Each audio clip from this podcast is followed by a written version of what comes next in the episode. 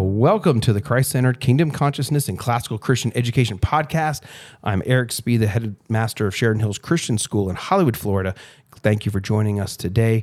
I am joined in studio by Kelly Hill, our classical coordinator at our school, and Julie Robinson, our physical education teacher and memory period leader, because today the title is Don't Forget About Memory Period.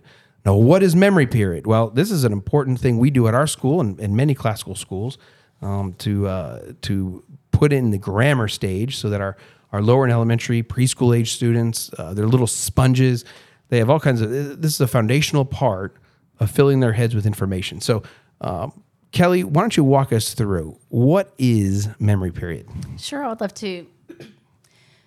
So, memory period is a special time that we set aside during our school week for introducing lots of grammar, and I'll explain what that means, but lots of grammar across a broad number of subjects. And so, what we know from the way that children develop is that when they're very young, they can retain an incredible amount of information. This is why, if you hear a song from your childhood, you can immediately remember all of the words because you had that very spongy brain that could hold on to all of that. And we can still do this later in life, but never at the capacity that very young children in elementary school can do. And so um, at the beginning of our week, we have our students come together and we have our very creative um, Coach Julie introduce um, bits of grammar. So, for example, she might introduce bits of geography. She's showing them a map, she's showing them countries, she's perhaps introducing it by song or with hand motions or with a rhythmic kind of chant. And she just introduces it. They have fun doing it. They repeat it several times and they move on. And now they might consider bits of um, grammar or information about multiplication facts or skip counting the fives or the nines or the 12s or whatever. And then they do that in a fun way with um, song or rhythm or chant or motion. And so, what the kids don't realize is happening is they are getting pegs pounded into their little brains. They have a peg for the British Isles and the countries that are considered to be part of the British Isles. They have um, pegs for who is Genghis Khan, and they don't really wrestle with who is Genghis Khan until later when they enter the logic stage and they start putting all these things together. But when they're little, they just joyfully absorb all of this information. So we take advantage of that. We're intentional about loading as much grammar into their minds as we can across a broad range of subjects. And maybe, Julie, you could add all of the subjects that you touch on. Yeah, so when they come to class, we have about 30 minutes on average to go through, and we touch on math. So, like Kelly said, uh, a lot of multiplications, but then just the topics, uh, cups and liters, and we look at feet and meters, and how can they remember what that equals. Then after math, we go into Latin and they learn just basic concepts of Latin that they can then apply back in their Latin class. Then after Latin, we look at science and look at okay, what were the creation? What did God create in the 7 days? And we learn it in a song that they get and they really memorize that without like memorizing it, writing it down, or reading it. They're learning in that in that creative manner. So there's no paper, no paper here at all. It's all their minds and bodies and creativity that's exploring this. Then from science, we move on to geography. And like Kelly said, looking at different parts around the world and identifying where they are, but doing it in chunks. Mm-hmm. And so by learning it and doing it in chunks, they have a better concept of where it is. And then singing about it, it's just that, like you said, joyful way of learning it. And then we end with history. And they love the history timeline from creation to current times. And they just sing about all this topic that, like you said, they may not know and understand yet. But as it starts to be fed, uh, as they grow older or they go back to their history class, it, they start connecting those dots. Yes. The timeline is probably the most exciting part of memory period to me, just as an outside observer, because I see children sing for more than 12 minutes without stopping, and they go through more than 100 significant markers in in the history of mankind. And um, our timeline weaves biblical history, secular history.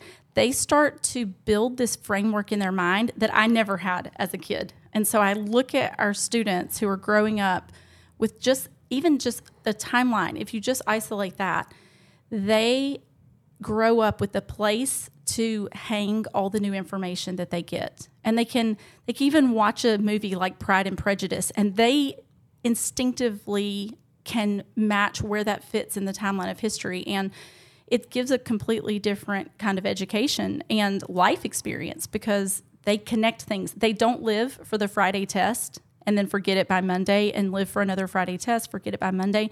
They start to develop this beautiful like spider web of information and everything that they keep gaining sticks to it in an organized place. Beautiful. And it sounds like they're doing it at an age when not only can they remember things better, things that will stick with them forever, but in addition, uh, they are doing it at a time when they maybe don't see it as uncool. Yes. Right, so they're not Absolutely. the, the, the, this for to get a five or six year old to sing about the British Isles or uh, math equations. If I was to ask my seventeen year old senior to do that, um, it may not have the same effect that it does in the lower school students. So, um, wh- how do the students react, Julie, when you see them out on the, out there performing? Well, that's inter- interesting that you said because when we first started, it was a little awkward. You know, as much as their spon- their brains are sponges and they can take it in, they were kind of like, "What is this? And why are we doing this?" And the concept didn't quite click right away.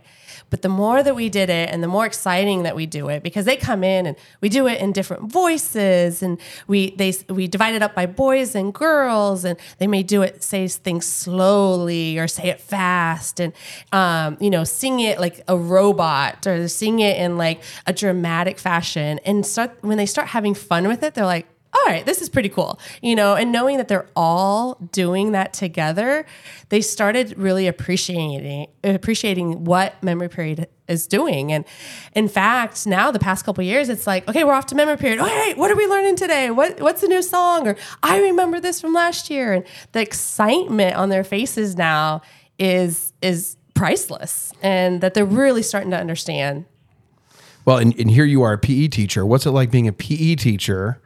Uh, and PE teachers, let's be honest, they get a bad rap. That doesn't mean that it, the stereotype is real, because I don't think, Julie, you represent the stereotype. Um, but you certainly do a great job in PE. But here you have to bring a whole different kind of energy, right? When you're in front of these kids to get, because they're going to feed off your excitement. So what's that like on a daily basis? Oh, 100%. And and it is a different because it's not the strictness of a PE class of okay, you have to do these push-ups, you have to do this. It's not that rough and all right, you're going to run for this amount of time. It's laid back and it's the academic part of it that sometimes I'm like, okay, I don't teach PE and here I am, I have to learn the academic part. So I'm also learning as well. And that's been so much fun to be able to do. But I love the creativity of adding the motions and movement to it. I'm I'm personally a kinesthetic learner. And so if you stick movement with it, I will do it in no time at all.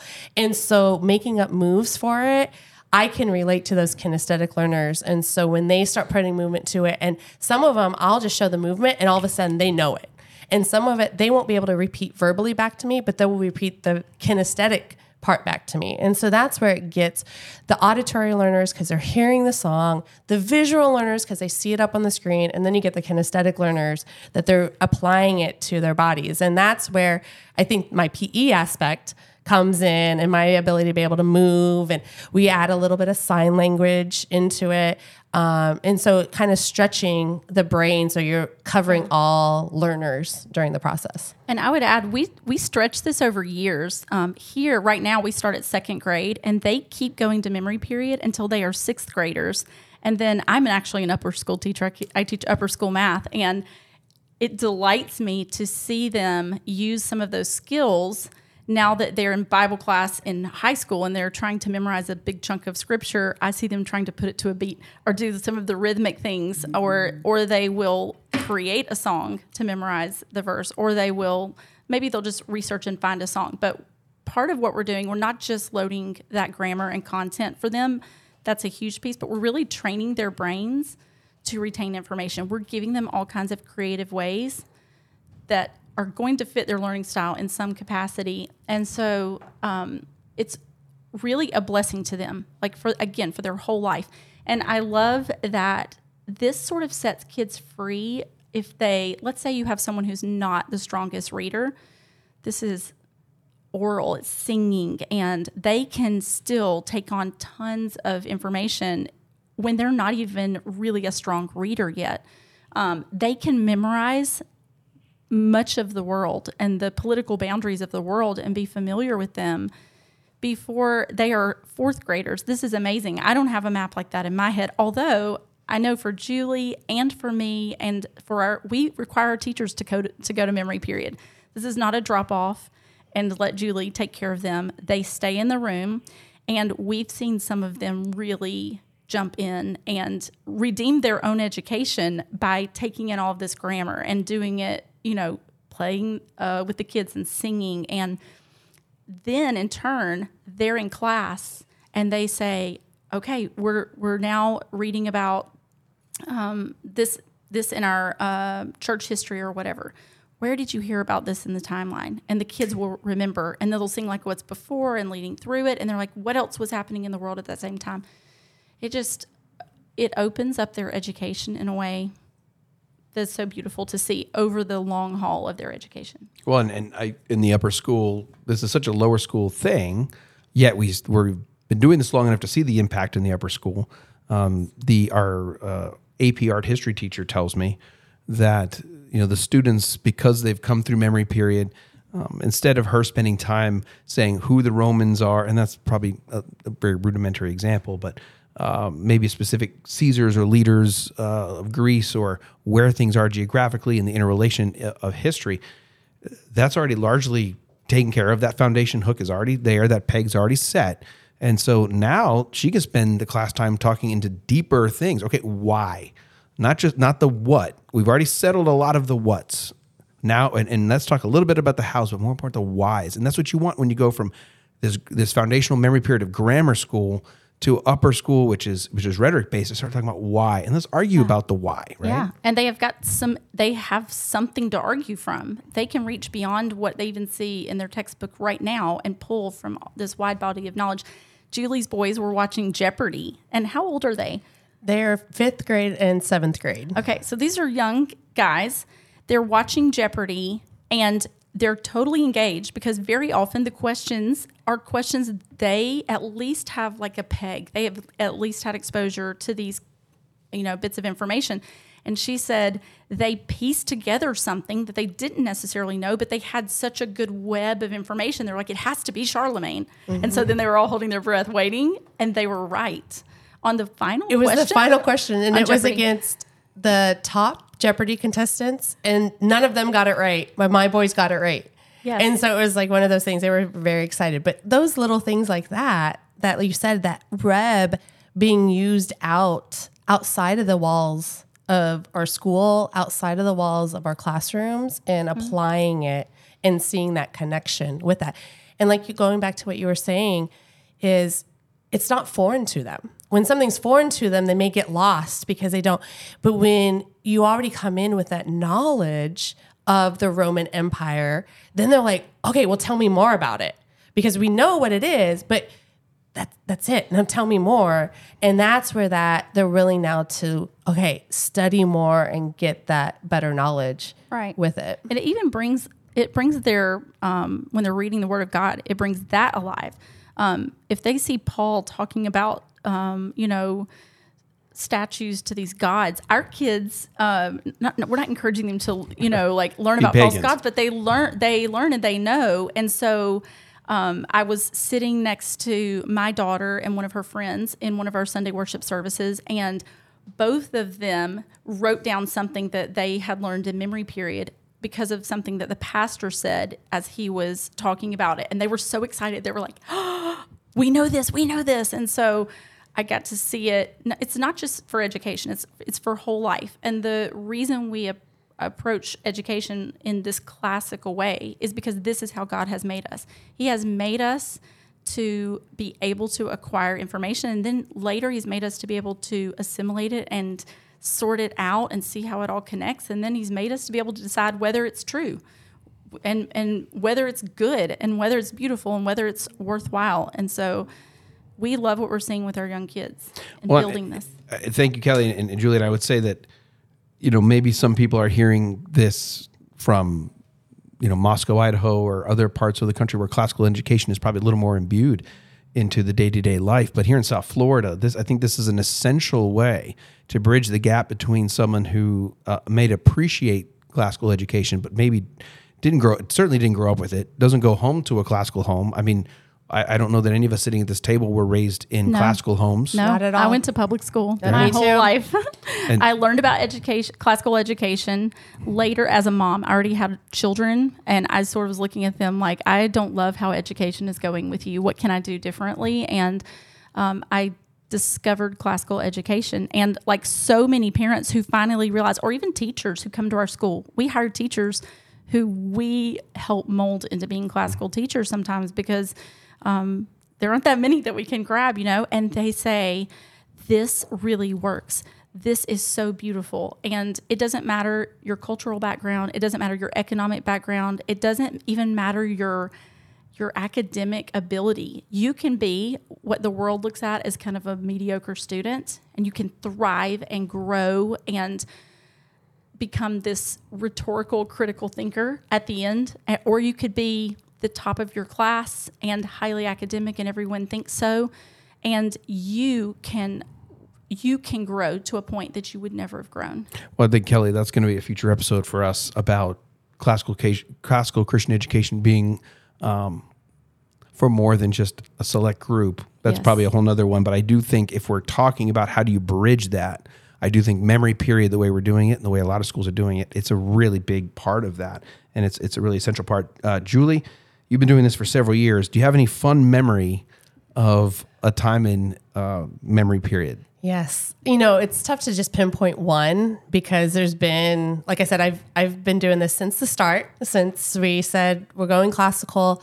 and I think you'd be the best one for this. I'm like, "Okay." I'm like I'm learning right alongside everybody and and I think a couple times in class, it's been neat to see like last year, the fourth graders, the entire fourth grade class, just seeing the timeline. It's 12, 13 minutes long, and just singing the whole thing from beginning to end just gives me goosebumps. And it's mm-hmm. just a fun, memorable moment that they would just all stand up and deliver that timeline. And so that was really cool. One year the sixth graders we did the flashcards and they had to they had to um, hold the flashcards and quickly get into order. And that was fun because they saw a fun game you know putting the timeline in order with the fun games. But honestly mr spee i think it's more what i've seen outside um, when when you teach something and then you see it applied and i know kelly shared you know with my boys with jeopardy and my my parents are amazed with the knowledge that my boys will come and that they sing these songs and that they know this. But even one time in church when pastor andrew asked a question it was one of our students that knew right away because of the catechisms. What is the mm-hmm. chief end of man? And he knew right away to glorify God and enjoy him forever. And you you hear our students saying that amongst all everybody that attends church. I think I think that's just amazing and it that shows what we're doing is sticking. It is getting to them and that's and that to me I think is the most memorable part about it. and, and I think we have to sometimes, as parents, especially here in South Florida, uh, agree that we're going to be okay with our kids coming home with way more knowledge than at some point that we have. Despite my, despite our ages and our Yeah. experience, our kids will know more than us now. They won't have the wisdom, but that's a whole nother topic. Um, I just quickly, I, I'd add that I, I love. I, I walk through the media center, which is aftercare. This is an hour, hour and a half after school's out, and we have lower school students sitting there. And what are they doing? They are voluntarily singing the timeline song. Everything that Julie teaches them, they are singing it with gusto, with enthusiasm. Nobody's making them do it education has become fun and our whole dream here that we, we, we pray to god that this would work out is that it's not about the grades it's not about that it's about loving what you learn and and i think memory period has been a big part of that Uh, thank you, Kelly and Julie, for joining us for this uh, episode. We hope this is helpful to those of you out there. And, and I would remind our audience don't forget about Memory Period. And if you need to learn more about this, you can certainly shoot us an email and we'll be happy to give you more information. So, again, thanks for joining us. Until next time, seek what is good, true, and beautiful. Thank you for joining us. The opinions expressed on this program are that of the hosts and the guests. The podcast is produced by Alex Halpert. Sheridan Hills Christian School is a ministry of Sheridan Hills Baptist Church.